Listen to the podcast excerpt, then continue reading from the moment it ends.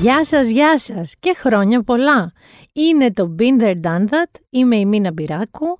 Ξέρω πολύ καλά ότι τώρα περίπου κάνετε ότι δουλεύετε. Είχαμε και την αργία της Τρίτης, κουτσά κουτσά Τετάρτη πήγαμε γραφείο.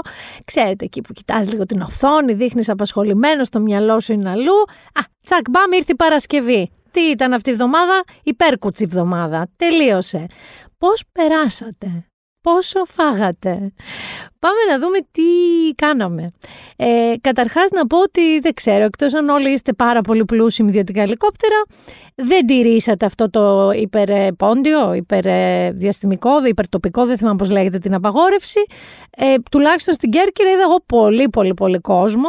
Εγώ να πω ότι το τήρησα, δηλαδή μέχρι εκεί μαραθώνα Βαρνάβα πήγα, όμως πήγα παιδιά σε ένα σπίτι και το ζήσα κοινόδοντα. Είχε μια ωραία μάντρα γύρω-γύρω, μπήκαμε μέσα, δεν κουνηθήκαμε πέντε μέρες. Ήμασταν σαν τις άβρες στον ήλιο όλη μέρα. Είχε και ένα δάσος ωραίο εκεί. Όλο. Τι κάναμε, μαγειρεύαμε, παίζαμε επιτραπέζια.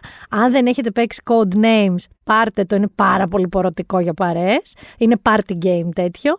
Ε, τσακώνεστε. Δηλαδή γίνεται και αυτό. Ε, και γενικά, ρε παιδί μου, υπήρχε ένα detox.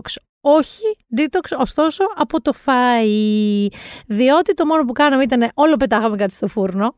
Κάτι ψήναμε. Μα τυροπιτάκια ήτανε. Μα κατσίκι ήτανε και πατάτε. Μα μια κισλορέν. Μα... Πάντως κάτι ψήνονταν όλη μέρα μαγειροτσουκαλίζαμε στο σπίτι, διαβάζαμε, αράζαμε. Αυτό. Τίποτα άλλο. Είδα βέβαια ότι κάποιοι από εσάς μαζί με αυτό ε, ρίξατε κάπου 2 δισεκατομμύρια βαρελότα. Και δεν ρίξετε μόνο στην ανάσταση, ρίχνατε και πριν και μετά. Γενικά βγάλατε λίγο αυτό το άχτη σας που είπαμε όχι υπερτοπικές μετακινήσεις στο βαρελότο. Το οποίο, αν ρωτάτε εμένα, δεν είναι και δείγμα πολύ υψηλής νοημοσύνης όταν πορωθείτε. Δεν λέω να ρίξετε ένα-δύο. Εγώ ούτε εκεί είμαι, αλλά το να ρίχνετε 50. Είχαμε εκεί κάτι γείτονες στο μαραθώνα, παιδιά που το κάνανε escalation. Δηλαδή είμαι σίγουρη ότι ρίχνανε μπαλωθιέ. Ήταν πιστόλια αυτό που ακούμε κάποια στιγμή. Δηλαδή, κάνανε βαρελότα, πιστόλια και μετά είμαστε πάρα πολύ σίγουροι ότι έσκασε δυναμίτης. Αυτό δεν ήταν δυναμητάκι, ήταν κάποιος κουβάς με δυναμίτη. Δηλαδή, περιμέναμε να έρθει πυροσβεστική, ασθενοφόρα. Εντάξει, φυσικά και είχαμε και αυτούς τους ευφύ ακροτηριασμούς, ε, που πραγματικά τι να πω, κρίμα τον άνθρωπο, του είπε κανείς να κρατάει μπόμπες στο χέρι να πάει να τις πετάξει. Γενικά αυτό που έχουμε στην Ελλάδα λίγο με τα βαρελότα, να πω ότι δεν είναι ό,τι καλύτερο. Το άλλο χαρακτηριστικό αυτό του τετραημέρου ήταν, παιδιά, αυτή η ζέστη, η οποία δεν έχει φύγει ακόμα. Που ξαφνικά είσαι από, oh, οριακά άνοιξη, σε ντάλα Ιούλιο, Αφρικής όμως. Χωρίς τον ήλιο, τον καθαρό ουρανό και με πάρα πολύ σκόνη ήμουν αγκαλιά με το inhaler εγώ, με το δικό μου. Ε, και τι συμβαίνει εκεί; Έχετε κι εσείς, εσύ έχεις τη μέθοδο του χαρτομάντιλου, μορομάντιλου που πας και τραβάς ένα καλοκαιρινό, δύο βγαίνουν και λίγα παραπάνω, τα κατεβάζεις, τα πετάς σε μια ντουλάπα, βγάζεις και δύο παπούτσια, τα χώνεις δίπλα στις μπότες. Γενικά αυτό το mixed grill, το, το χάλι, το χάλι, ρε παιδί μου, το οποίο πρέπει εμένα να φτάσει σε σημείο να πάει η ντουλάπα μου να εκραγεί για να πάρω την απόφαση ότι ε, ας βγάλω τέλος πάντων τις πατατούκες με κάποιο τρόπο. Δεν το έχω κάνει.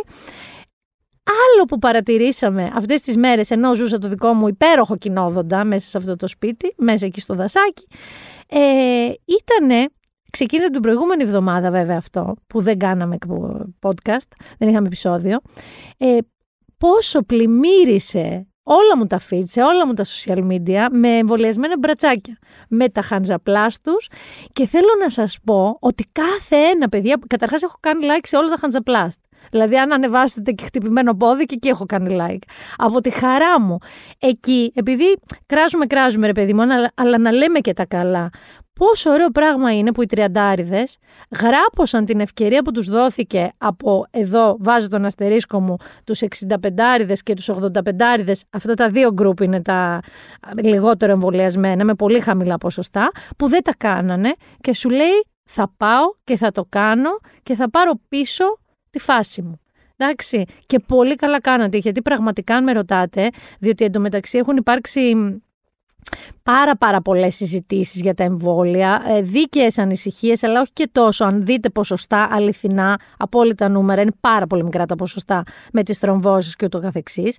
Ε, ωστόσο, το καλό εμβόλιο είναι το διαθέσιμο εμβόλιο. Αν θέλετε την ταπεινή μου γνώμη. Το καλό εμβόλιο είναι το εμβόλιο που μπορείτε να κάνετε τώρα τώρα άμεσα όσο πιο γρήγορα γίνεται. Φυσικά και έκλεισα. Ε, όλοι μου οι φίλοι, όλοι οι τριαντάριδες, μετά το εμβόλιο φυσικά και είχαν Είχαν κάποιες παρενέργειες. Παιδιά, όλοι ανέβασαν και πυρετό, πυρετό και μυαλγία και πονοκέφαλο. Κάποιοι για 24 ώρες, κάποιοι για 48. OK, okay, πέρασε όμως. Πέρασε τελείως. Δηλαδή, απλά εξαφανίστηκε κάποια στιγμή. Ε, τέτοια χαρά είχα καιρό να πάρω. Πραγματικά μπράβο σας. Godspeed που λένε στους τριαντάρηδες. Μπράβο σας. Ε, εγώ έβγαλα την ημερομηνία μου. Ήμουνα με τρελό refresh. Δηλαδή, ούτε να περίμενα μήνυμα από τον Brad Pitt τόσο έμπαινα στο κινητό με μανία. 21 Πέμπτου είναι η πρώτη μου δόση και 11 έκτου είναι η δεύτερη. Εγώ είμαι στη Pfizer μάλλον από ό,τι καταλαβαίνω από την απόσταση. Ε, με στείλαν στο περιστέρι, θα πάω στο περιστέρι, δεν με ενδιαφέρει καθόλου, θα πάω όπου με στείλουν, γιατί δεν θέλω να το αργήσω άλλο. Το άλλο, ενώ εμβολιάζονται οι άνθρωποι λοιπόν, ενώ περνάνε τα πυρετάκια τους, ενώ μπράβο μπράβο, άνοιξε και η εστίαση. Είδαμε κι εμείς, περίπου εικόνες ας πούμε Ισραήλ και Βρετανίας. Ε, τα εστιατόρια, πολλά εστιατόρια και ταβέρνες έχουν κρατήσει παιδιά για το επόμενο δίμηνο, γιατί η αλήθεια είναι ότι είναι μόνο στον εξωτερικό χώρο, είναι περιορισμένα τα τραπεζάκια, άρα δεν είναι τόσο εύκολο να βρούμε. Και εγώ προσπάθησα σε δύο-τρία εστιατόρια που αγαπώ να πάω. Ε, θα πάω τον άλλο μήνα μάλλον. Βέβαια, βέβαια, να πω ότι βρήκα τις εναλλακτικές. Και βέβαια να πω ότι κάπως έτσι εκεί έχει πάει λίγο ιδιαίτερα στην ευχή του Θεού και της Παναγίας. Γιατί έκανα ένα μικρό μάζεμα πριν το Πάσχα. Έφαγα σαν βουλεμικό ε, κροκόδηλος ε, τέσσερις μέρες, μόνο έτρωγα, όλη μέρα έτρωγα. Ε, και με το που γύρισα είπα, εντάξει, τώρα θα συμμαζευτώ, δεν παίζει. Ανοίγουν την εστίαση, κρατάω 15 κρατήσεις για τον επόμενο μήνα. Ε, μετά λέει, ανοίγω και τις οργανωμένες παραλίες αυτό το Σάββατο. Ε, θα πάρω μπουρκίνι, να τελειώνω το ζήτημα. Δεν υπάρχει καμία ελπίδα να προλάβω κάτι. Δεν με πειράζει ωστόσο. Αυτό που με πειράζει, όμως, να το πω λίγο εδώ, είναι ότι την Τρίτη που γύρισα πήγα μια βόλτα στη Γλυφάδα. Εγώ πήγα σε ένα μπαρ συγκεκριμένο, σε ένα τραπεζάκι συγκεκριμένο, με τέλειες αποστάσεις, πολύ προστατευμένη. Το τι γινόταν όμως, γιατί εδώ θα ξαναγκρινιάξω. Δεν το ήθελα, αλλά θα ξαναγκρινιάξω. Ε, δεν βγήκε κάποιος και είπε ότι έκλεισε ο κορονοϊός. Είπαν ότι άνοιξε η εστίαση. Αυτά είναι δύο τελείως διαφορετικά πράγματα. Οι ηλικίες δε που είναι εκεί γύρω στους 25 χρονών, που ούτε καν έχουν εμβολιαστεί, ούτε με μία δόση, ούτε με καμία δόση, παιδιά δεν είχαν μάσκα ούτε για τους τύπους, ξέρω, σε μία τσέπη. Δεν υπήρχε μάσκα πουθενά ε, πουθενά ο κορονοϊός. Συνεχίζει και καλπάζει. Μην κοιτάτε που την Κυριακή του Πάσχα είπανε σιγά μη σας πούμε και κρούσματα. Καθίστε εκεί να πάθετε θρόμβωση από το κοκορέτσι και δεν μας είπαν ούτε κρούσματα. Ε, στην Αττική βάσει των λιμάτων μας είναι σταθερά, δεν έχουμε πέσει. Οπότε όλο αυτό που γίνεται εκεί έξω, 200 άτομα έξω από τα μπαρ που δεν χωράνε να κάτσουν στα τραπεζάκια χωρίς μάσκες, ξέρω εγώ, δεν ξέρω, δεν νομίζω ότι θα έχει και πάρα πολύ καλό αποτέλεσμα. Εγώ είμαι αγκαλιά με τη μάσκα, με τα self-test μου και περιμένω τον εμβολιασμό μου. Και τότε ίσως κυκλοφορώ λίγο πιο χαλαρά και άνετα και πάλι όμως με μέτρα. Λέγοντας για φαγητό πριν, Θέλω λίγο να πούμε ένα τεράστιο, τεράστιο προσκυνό, το Will Smith. Δεν ξέρω αν έχετε πάρει πρέφα τι γίνεται, ψάξτε τον στο Instagram. Ο Will Smith λοιπόν ανέβασε μια φωτογραφία του, όλοι τον ξέρουμε, ντούκι. Φέτες, Will Smith, Will Smith αρρός. Ανέβασε λοιπόν μια φωτογραφία του στο Instagram που έχει πια μπαμπαδίσιο ε, ε, μπαμπάδικο σώμα, dad body που λένε, με δίπλες, με κυλίτσες, με muffins, με rolls, με μπουτάκια με τα όλα του, γράφοντας από κάτω, είμαι στο χειρότερο, στη χειρότερη φόρμα της ζωής μου. Αυτό μου έκανε η καραντίνα. Ε, φυσικά έγινε viral της τρελής, γιατί ταυτιστήκαμε πάρα πάρα πολλοί άνθρωποι μαζί του. Εσείς οι οποίοι καταφέρετε να χάσετε 20 κιλά στην καραντίνα, δεν είστε οι καλύτεροι μας φίλοι, να το πούμε, η πλειοψηφία είμαστε το άλλο. Και ενώ ε, βγήκε στη συνέχεια και είπε ότι συμπράττει με το YouTube, άρα είχε ένα νόημα που το έκανε αυτό, για να βρεθεί σε 12 εβδομάδες στην καλύτερη φόρμα της ζωής του, άρα θα έχει κάποιο project με γυμναστική. Εν τω μεταξύ, το τσίμπησαν άνθρωποι, επειδή και έγινε viral, σαν challenge. Οπότε έχεις πάρα πολλούς που φοράνε και αυτοί ένα κοντό κολλητό βρακάκι σαν το Will Smith και ποζάρουν με τον ίδιο τρόπο, με τις κοιλιές τους και με τις δίπλες τους και είμαστε μόνο, μόνο μαζί τους. Θα μείνουμε λίγο στο Hollywood. Θα μείνουμε λίγο, θα γυρίσουμε μετά Ελλάδα, διότι το Hollywood μας έχει απασχολήσει τελευταία.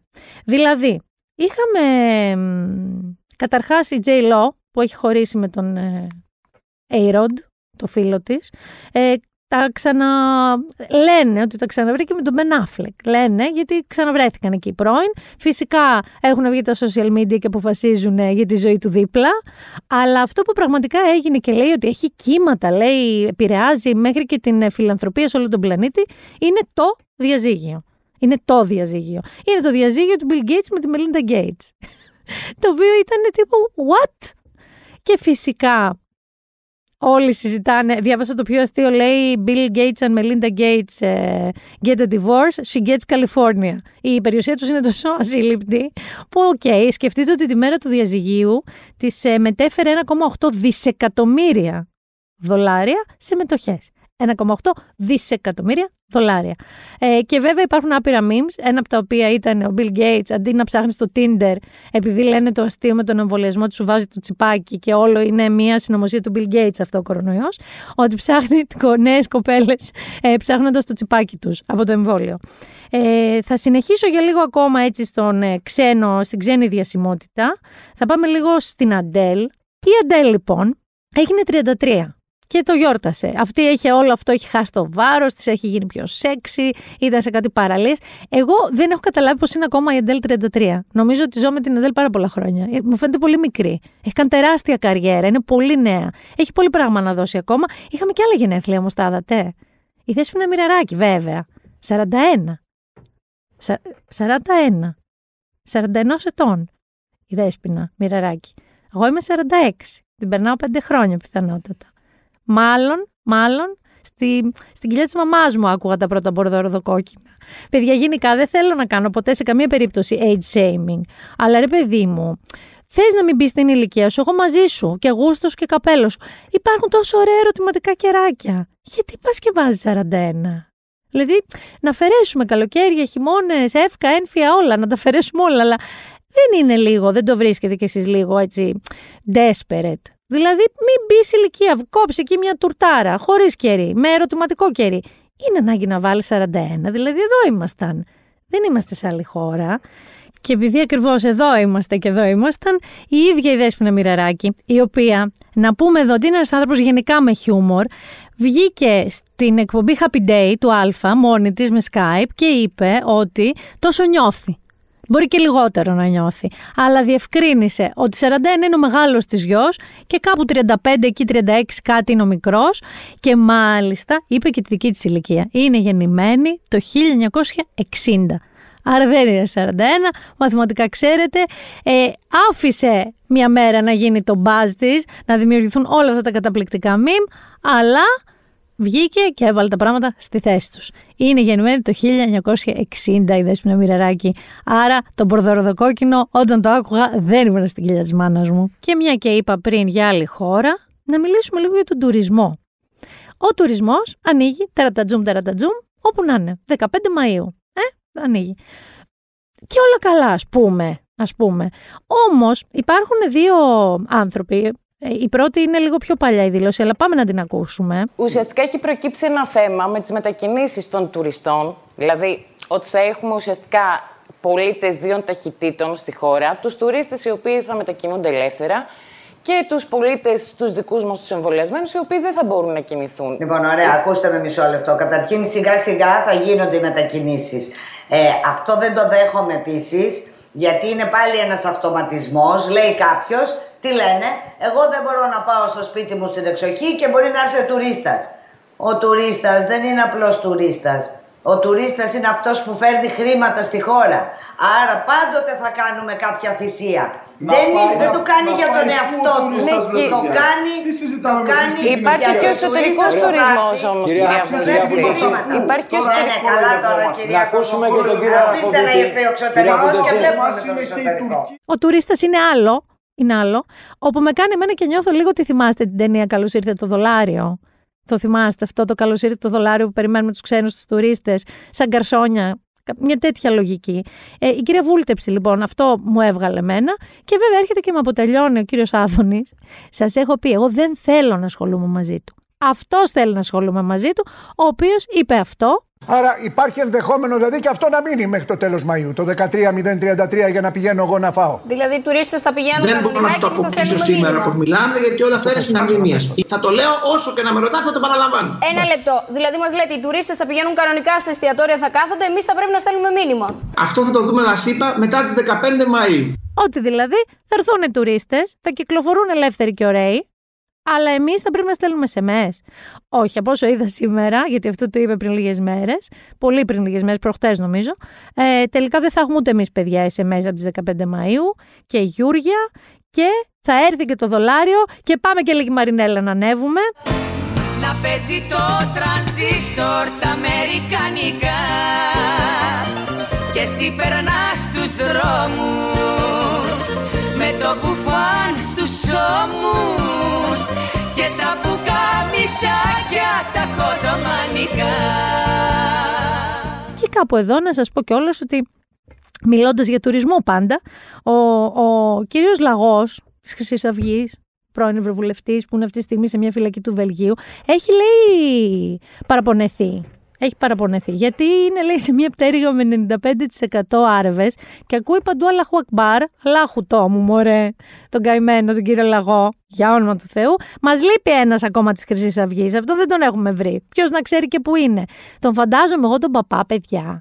Ε, Πώς είναι κάτι ταινίες του James Bond στο τέλος, ή κάτι, με κάτι μικρό έτσι απαταιωνιές, με κάτι ληστείες που τους δείχνει στο τέλος ένα νησί της Καραϊβικής με μια άμμο και ένα κοκτέιλ στο χέρι. Κάτι τέτοιο φαντάζομαι. Πού να είναι τώρα, δεν τον βρίσκουν, λέει με τίποτα. Ο Χριστός και η Παναγία. Αλλά μένοντας λίγο στα του τουρισμού, ξέχασα να σας πω κάτι πολύ βασικό.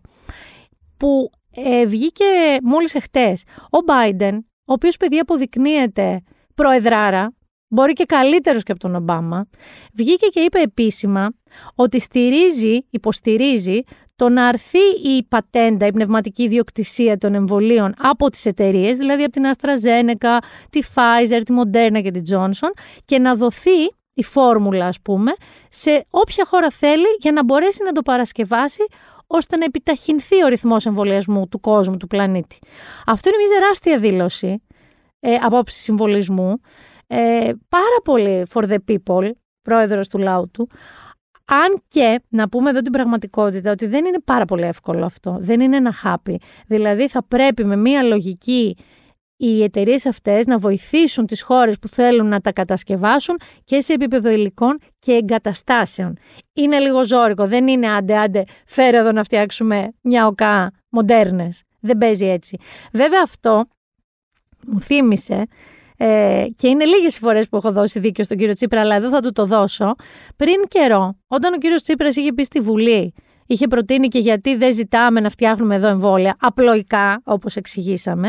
Όμως τότε θυμάμαι ότι ο κύριος Μητσοτάκης το είχε πει αυτό. Δεν μπορώ πάντως να μην ε, σχολιάσω και ένα έκτο έολο επιχείρημα το οποίο ακούστηκε από τα χείλη του αρχηγού της αξιωματικής αντιπολίτευσης. Γιατί δεν παίρνετε, λέει, τις πατέντες των εμβολίων ώστε να παράγονται εδώ από ελληνικές εταιρείες. Πάλι καλά που δεν μας ζητήσατε να κρατικοποιηθεί η Pfizer και η AstraZeneca με ένα νόμο και με ένα άρθρο. Φαίνεται ότι κάποιοι μετά τα λεφτόδεντρα ανακάλυψαν και τα εμβολιόδεντρα. Του είχε πει αυτό βέβαια. Του είχε πει ότι ε, μετά τα λεφτόδεντρα και εμβολιόδεντρα ηρωνικά, ότι σιγά μην γίνει. Έρχεται όμως ο κύριος Biden, το διαψεύδει, το υποστηρίζει. Νομίζω ότι οι εταιρείες δεν θα το αρνηθούν. Απλά, αν θέλετε την ταπεινή μου γνώμη, θεωρώ ότι πολύ λίγες χώρες θα καταφέρουν αυτό να το δημιουργήσουν. Είναι, θα επιμείνω, εμβολιαστείτε εμβολιαστείτε, εμβολιαστείτε. Και αν έχετε οικογενειακούς ανθρώπους της οικογένειάς σας, οι οποίοι μπορεί να είναι λίγο μεγαλύτεροι, λίγο πιο επιφυλακτικοί, λίγο όλα αυτά, προσπαθήστε, παιδιά, να τους πείσετε. Είναι η μόνη πραγματικά, πραγματικά μεγάλη φροντίδα και δώρο που μπορούμε να κάνουμε αυτή τη στιγμή στον εαυτό μας. Και ναι, να μας ανησυχούν, να το σκεφτόμαστε, να μελετάμε, να ακούμε, να διαβάζουμε, αλλά να μην βλέπετε μόνο το «α, θρόμβωση, εδώ θρόμβωση παραδίπλα», που είναι λίγα τα ποσοστά, να σκέφτεστε την πιθανότητα του να μην το κάνετε, να κολλήσετε και να ξαναβρεθείτε μένω στο νοσοκομείο με κάτι πολύ πιο βαρύ και πολύ πιο επικίνδυνο. Φυσικά, φυσικά, εδώ να πω ότι Υπάρχει τεράστιο γλέντι από τους, ε, συγγνώμη που θα πω ψεκασμένους, αλλά ψεκασμένοι είναι, οι οποίοι λένε ότι τώρα που το βάλατε, σε δύο χρόνια θα πεθάνετε, σας βάλανε ακίδες, σας βάλανε μακίδες, ε, κακίδες κτλ. Να αφιερώσουμε ένα βλάσι μπονάτσο στους κυρίους; Να αφιερώσω ένα βλάσι μπονάτσο στους κυρίους. Να σας δώσουμε ένα χαλαρωτικό χάπι; Και μια και μίλησα για φροντίδα του εαυτού σας και για περιποίηση και για στήριξη του εαυτού σας, θέλω να πάμε να υποδεχτώ την καλεσμένη μου, η οποία είναι μια πολύ ειδική καλεσμένη που χαίρομαι πάρα πολύ που την έχω. Είναι η Εροφίλη Κόκαλη. Την είδατε σε ένα από τα πιο αγαπημένα μου διαφημιστικά σποτ για φέτος. Είναι αυτό του Dove, είναι η φανταστική καμπάνια What Happened to Care, γιατί σταμάτησες να σκέφτεσαι τη φροντίδα. Την έχετε δει που είναι 7 γυναίκες που τους ε, πλένουν τα χέρια τους και τους ρωτάνε διάφορες λέξεις όπως ε, μάσκα, γάντια και τα πάντα που απαντάνε είναι σχετικά με τον κορονοϊό και την πανδημία και τελικά τους αποκαλύπτεται ότι λίγο πριν την πανδημία σήμαιναν άλλα πράγματα. Τρομερά συγκινητική ε, διαφήμιση, τρομερά συγκινητικό σποτ. Έχω λοιπόν μία από τις 7 γυναίκες, μία τρομερά ενδιαφέρουσα περίπτωση Πάμε να τη συναντήσουμε. Εροφίλη μου. Μίνα μου. Καλώς ήρθες. Καλώς σε βρήκα. Ε, πάρα πολύ καλοκαιρινή σε βλέπω. Προσπάθησα πάρα πολύ γιατί με, ε, ζω στο κέντρο, οπότε ο καιρός από μόνος του επιβάλλει πολύ καλοκαιρινά πράγματα. Σε ρώτησα πριν, μου είπες ότι δεν έχεις κάνει όλες τις ντουλάπες όπως ούτε κι εγώ. Όχι, δυστυχώς, δυστυχώς. Λοιπόν, ε, το είπα και νωρίτερα. Είσαι κομμάτι ενός από τα ίσως του πιο αγαπημένου μου φετινού ε, διαφημιστικού σποτ. Ευχαριστούμε πάρα πολύ. Είναι το, συγγνώμη, είναι το πιο συγκινητικό και που σε κάνει να σκέφτεσαι τι είχες, τι έχασες, τι πρέπει να ξαναβρεις. Φυσικά μιλάω για το διαφημιστικό σποτ του Dove, για την καμπάνια What Happened to Care, γιατί σταμάτησες να σκέφτεσαι τη φροντίδα. Ακούγεται έτσι αρκετά. Ε, είμαι κατηγορούμενη αυτή τη στιγμή. Όχι, δεν είσαι Γιατί σταμάτησα να σκέφτομαι τη φροντίδα. Για, για να την ξαναθυμηθώ και να, και να την ξαναβάλω στη ζωή μου και στη ζωή όλων μας. Γιατί είπες ναι στο να συμμετέχεις ε, στη διαφημιστική αυτή καμπάνια του DAV. Πώς το σκέφτηκες; Η αλήθεια είναι ότι δεν το πολύ σκέφτηκα αυτό το ναι.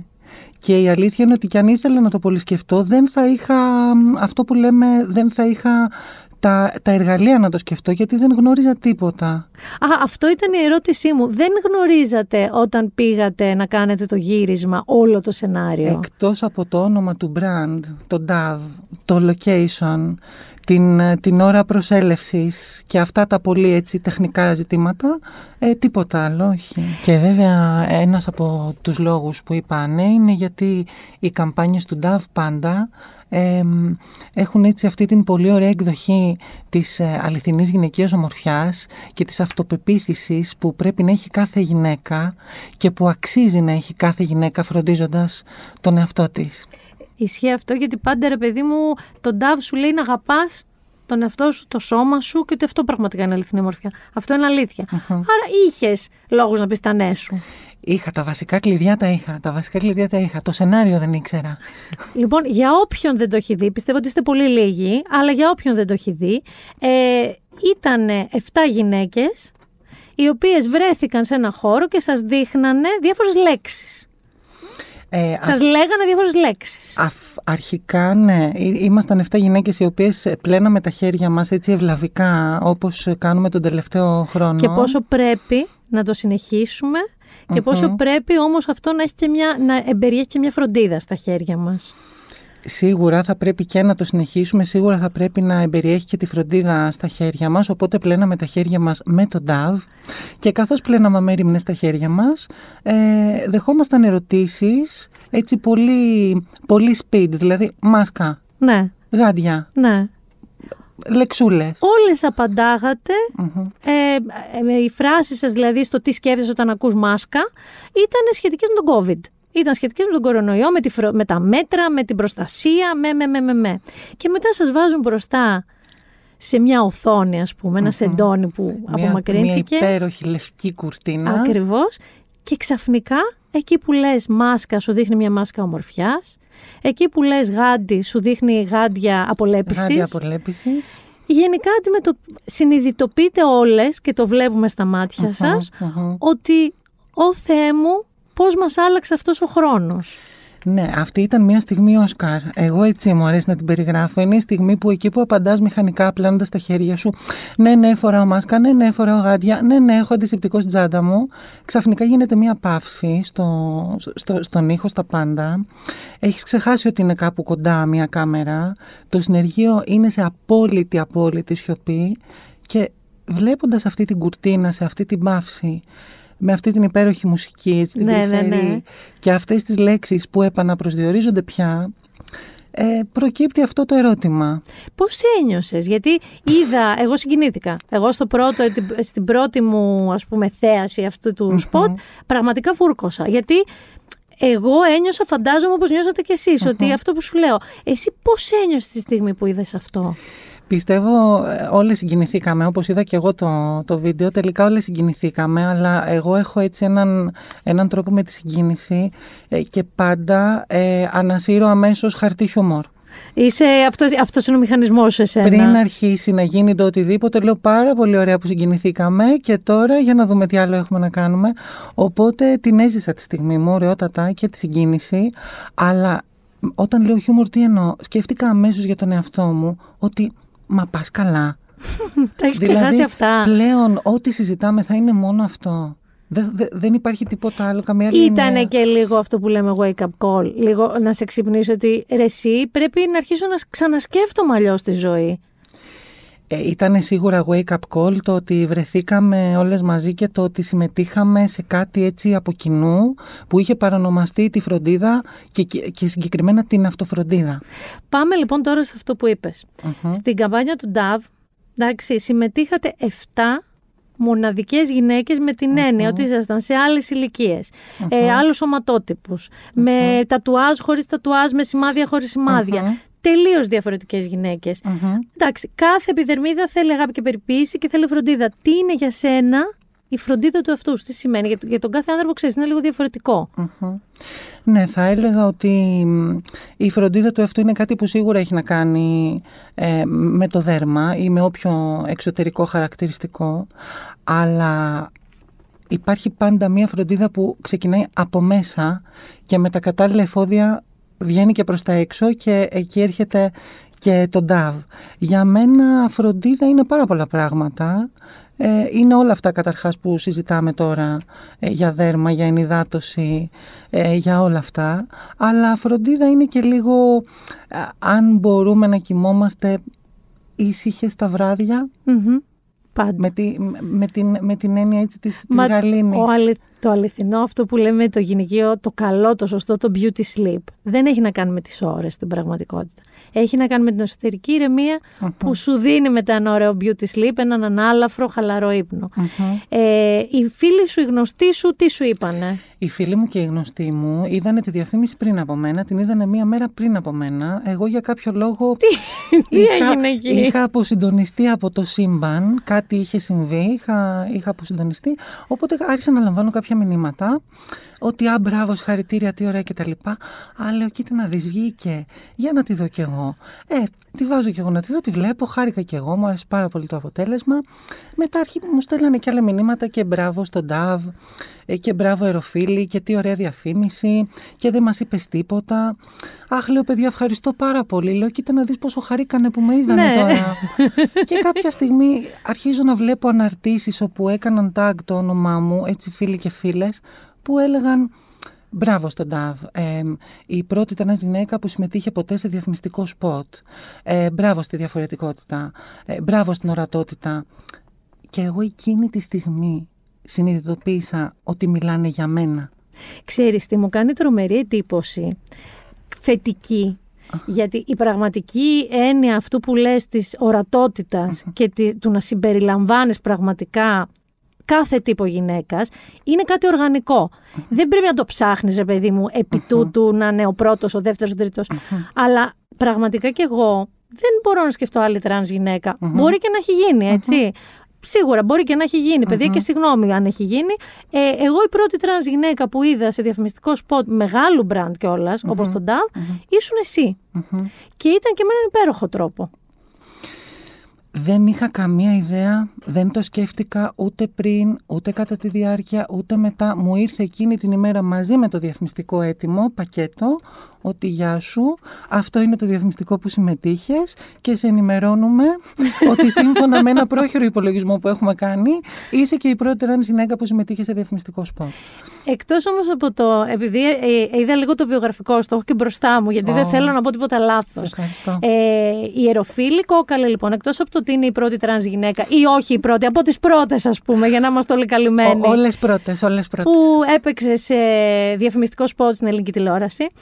Ε, έχεις πάρα πολλές ιδιότητες. Μάλλον ναι. Μάλλον ναι.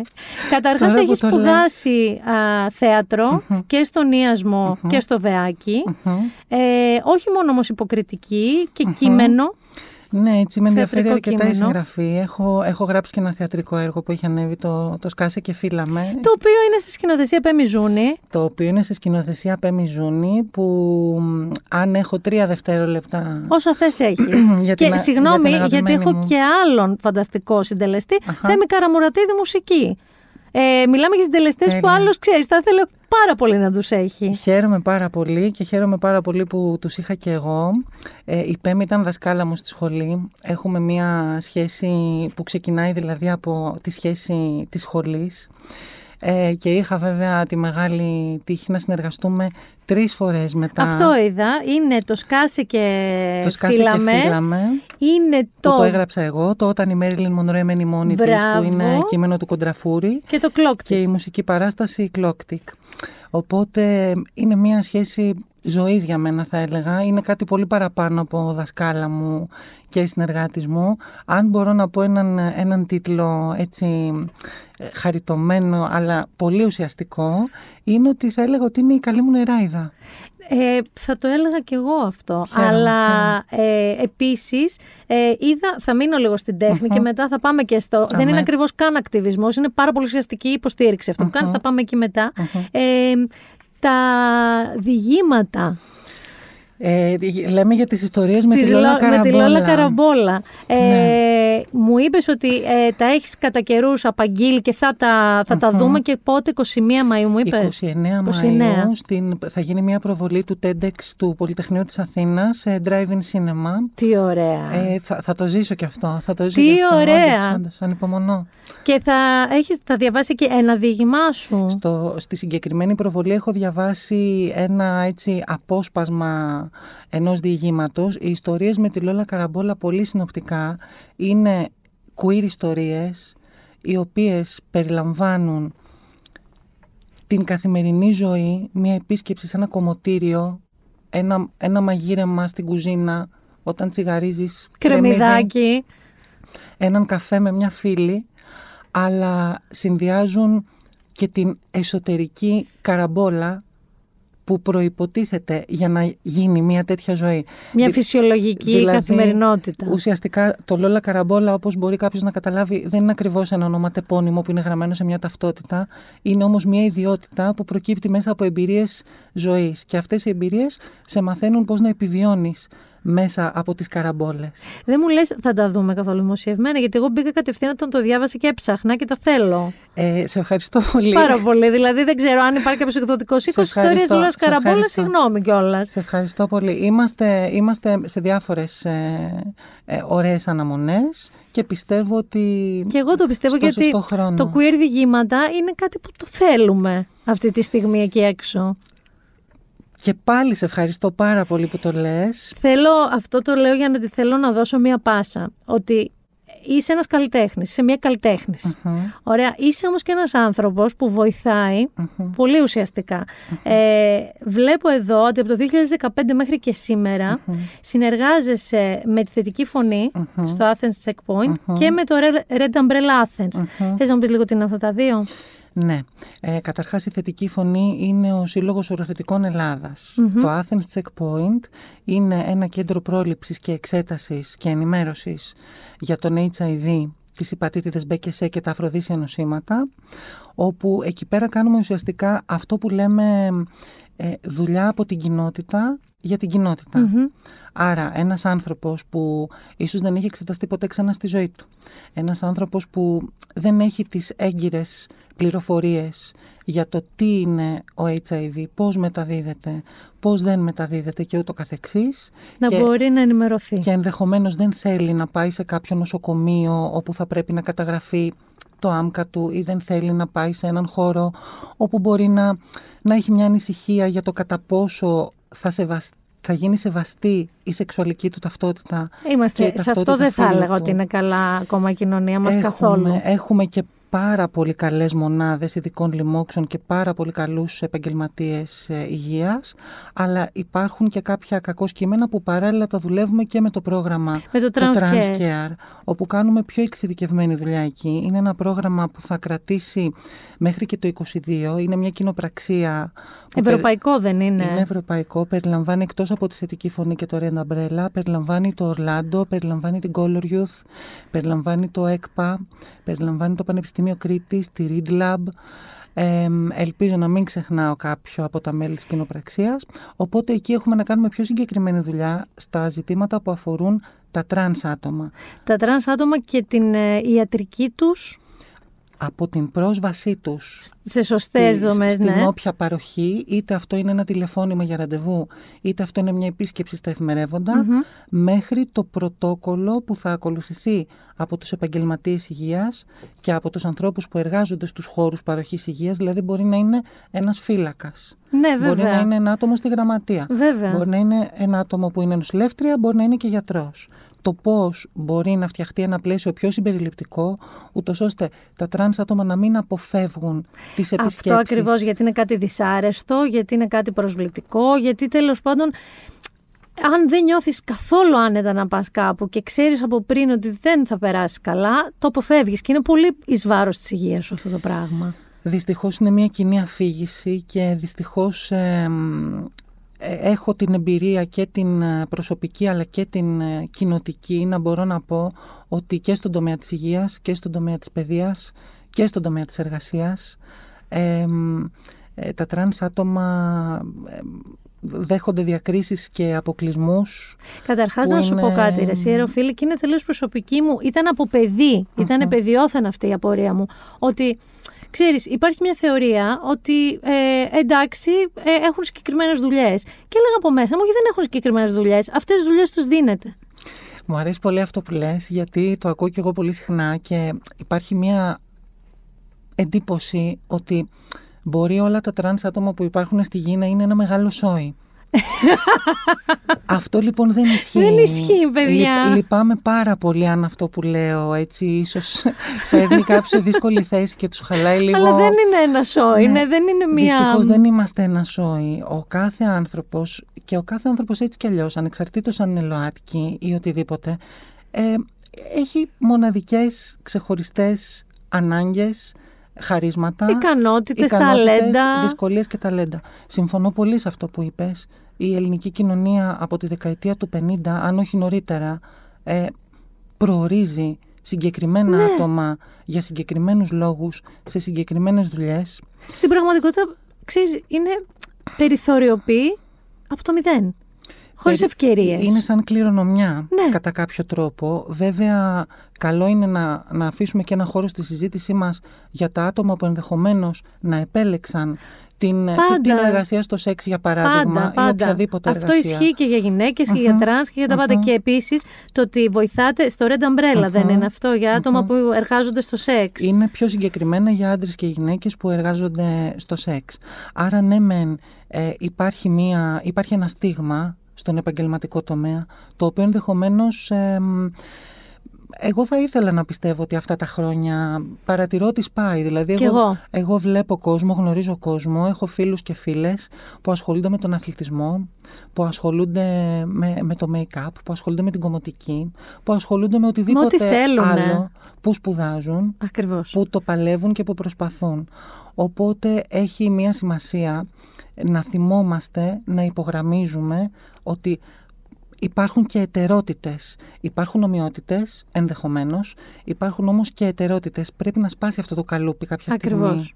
Ακριβώς. Σε ευχαριστώ που μου, που μου δίνεις αυτό το χώρο. Θέλω πάρα πολύ, γιατί ειλικρινά είναι η πρώτη ευκαιρία και ευχαριστώ πάρα πολύ τον Dove γι' αυτό, ε, που μπορώ να μιλήσω με μια τρανς γυναίκα και πραγματικά να συζητήσουμε για τα προβλήματα και την ουσία του πράγματος. Θα κάνει, δεν είναι γκρίνια, είναι η ουσία του πράγματος ότι μια τρανς γυναίκα, ένας τρανς άντρας, ένα non-binary άτομο ε, είναι ακριβώς όπως είμαι εγώ, όπως είναι ο ηχολήπτης μας, όπως είναι όλοι. Έχει, θα έπρεπε να είναι, δεν είναι τώρα, αλλά γενετικά, ουσιαστικά, από χαρακτήρα, από ουσία, είναι το ίδιο. Υπάρχουν καλοί κακοί, ταλαντούχοι ατάλαντοι, Όλα υπάρχουν.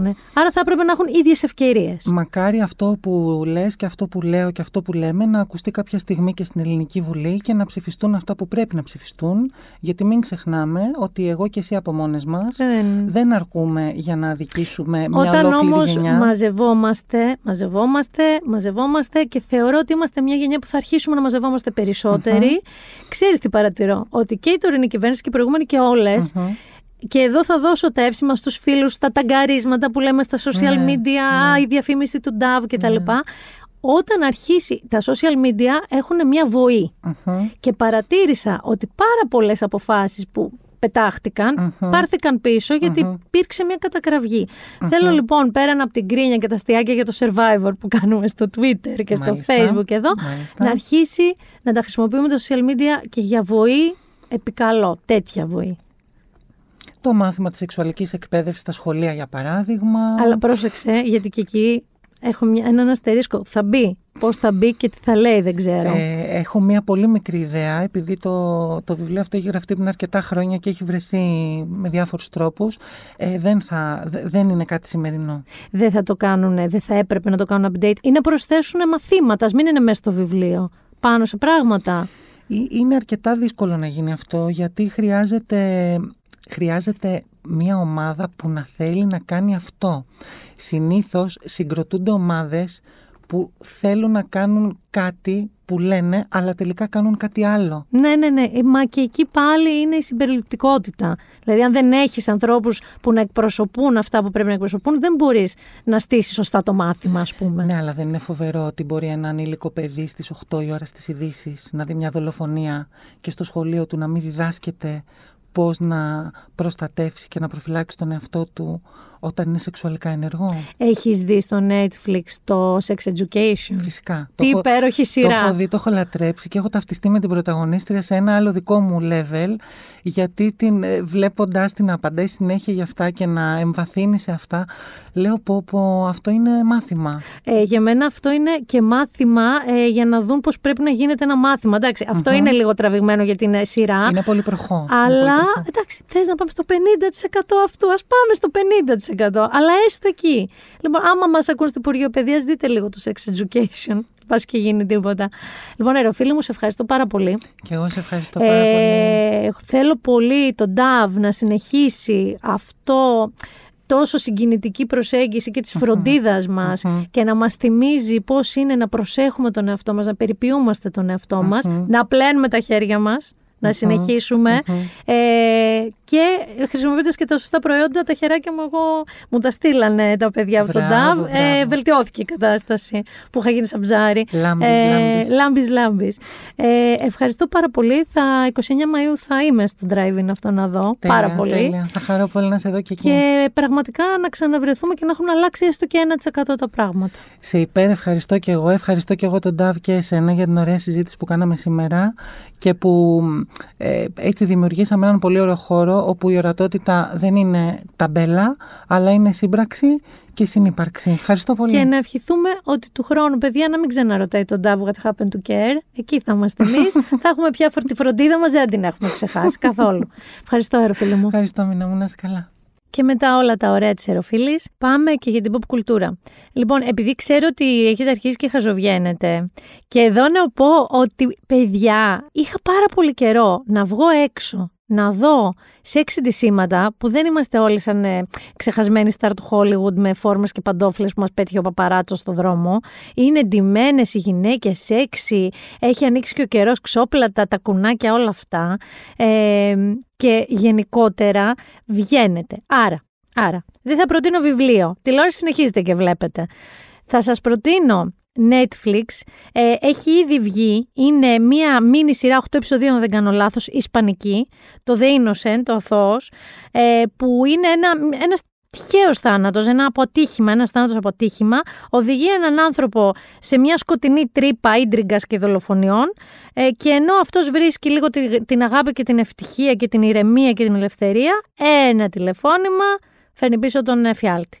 Αυτό λέγεται The Innocent, είναι στο Netflix. Αν δεν κάνω λάθος, σήμερα, χτες που είδα, είναι νούμερο ένα στην Ελλάδα ε, αυτή τη στιγμή. Και θέλω να σε εφιστήσω και την προσοχή, δεν έχετε ακόμα, θα σας το θυμίσω όταν έρθει η ώρα, αλλά έρχονται με νέα σεζόν, τέλος Μαΐου, το Lucifer, δεν ξέρω αν το βλέπατε, εγώ πέθανα για Lucifer, Netflix, και το Kominsky Method με Michael Douglas και καταπληκτικό. Το λέω αυτό εγώ τώρα. Ε, εύχομαι να συνεχιστεί ο καλός καιρός, διότι θα κατεβάσω τα χειμωνιάτικα και αν τυχόν αποφασίσει ότι θα ξανακάνει η μυφθινόπορο, εγώ θα τρελαθώ. Με shorts, θα τρελαθώ με shorts. Εδώ θα είμαστε και την επόμενη εβδομάδα. Ε, σε δύο, πα- πότε είναι 21, σε δύο Παρασκευές από τώρα, νομίζω; Θα έχω κάνει και εμβόλιο. Σε δύο νομίζω, είναι Παρασκευές από τώρα, ναι. Σε δύο Παρασκευές από τώρα θα κάνουμε το podcast και μετά θα πάω για το εμβόλιο μου το πρώτο. Και είμαι κατενθουσιασμένη. Εμβολιαστείτε. Μίνα Μπυράκου, been there, done that, ραντεβού την άλλη εβδομάδα.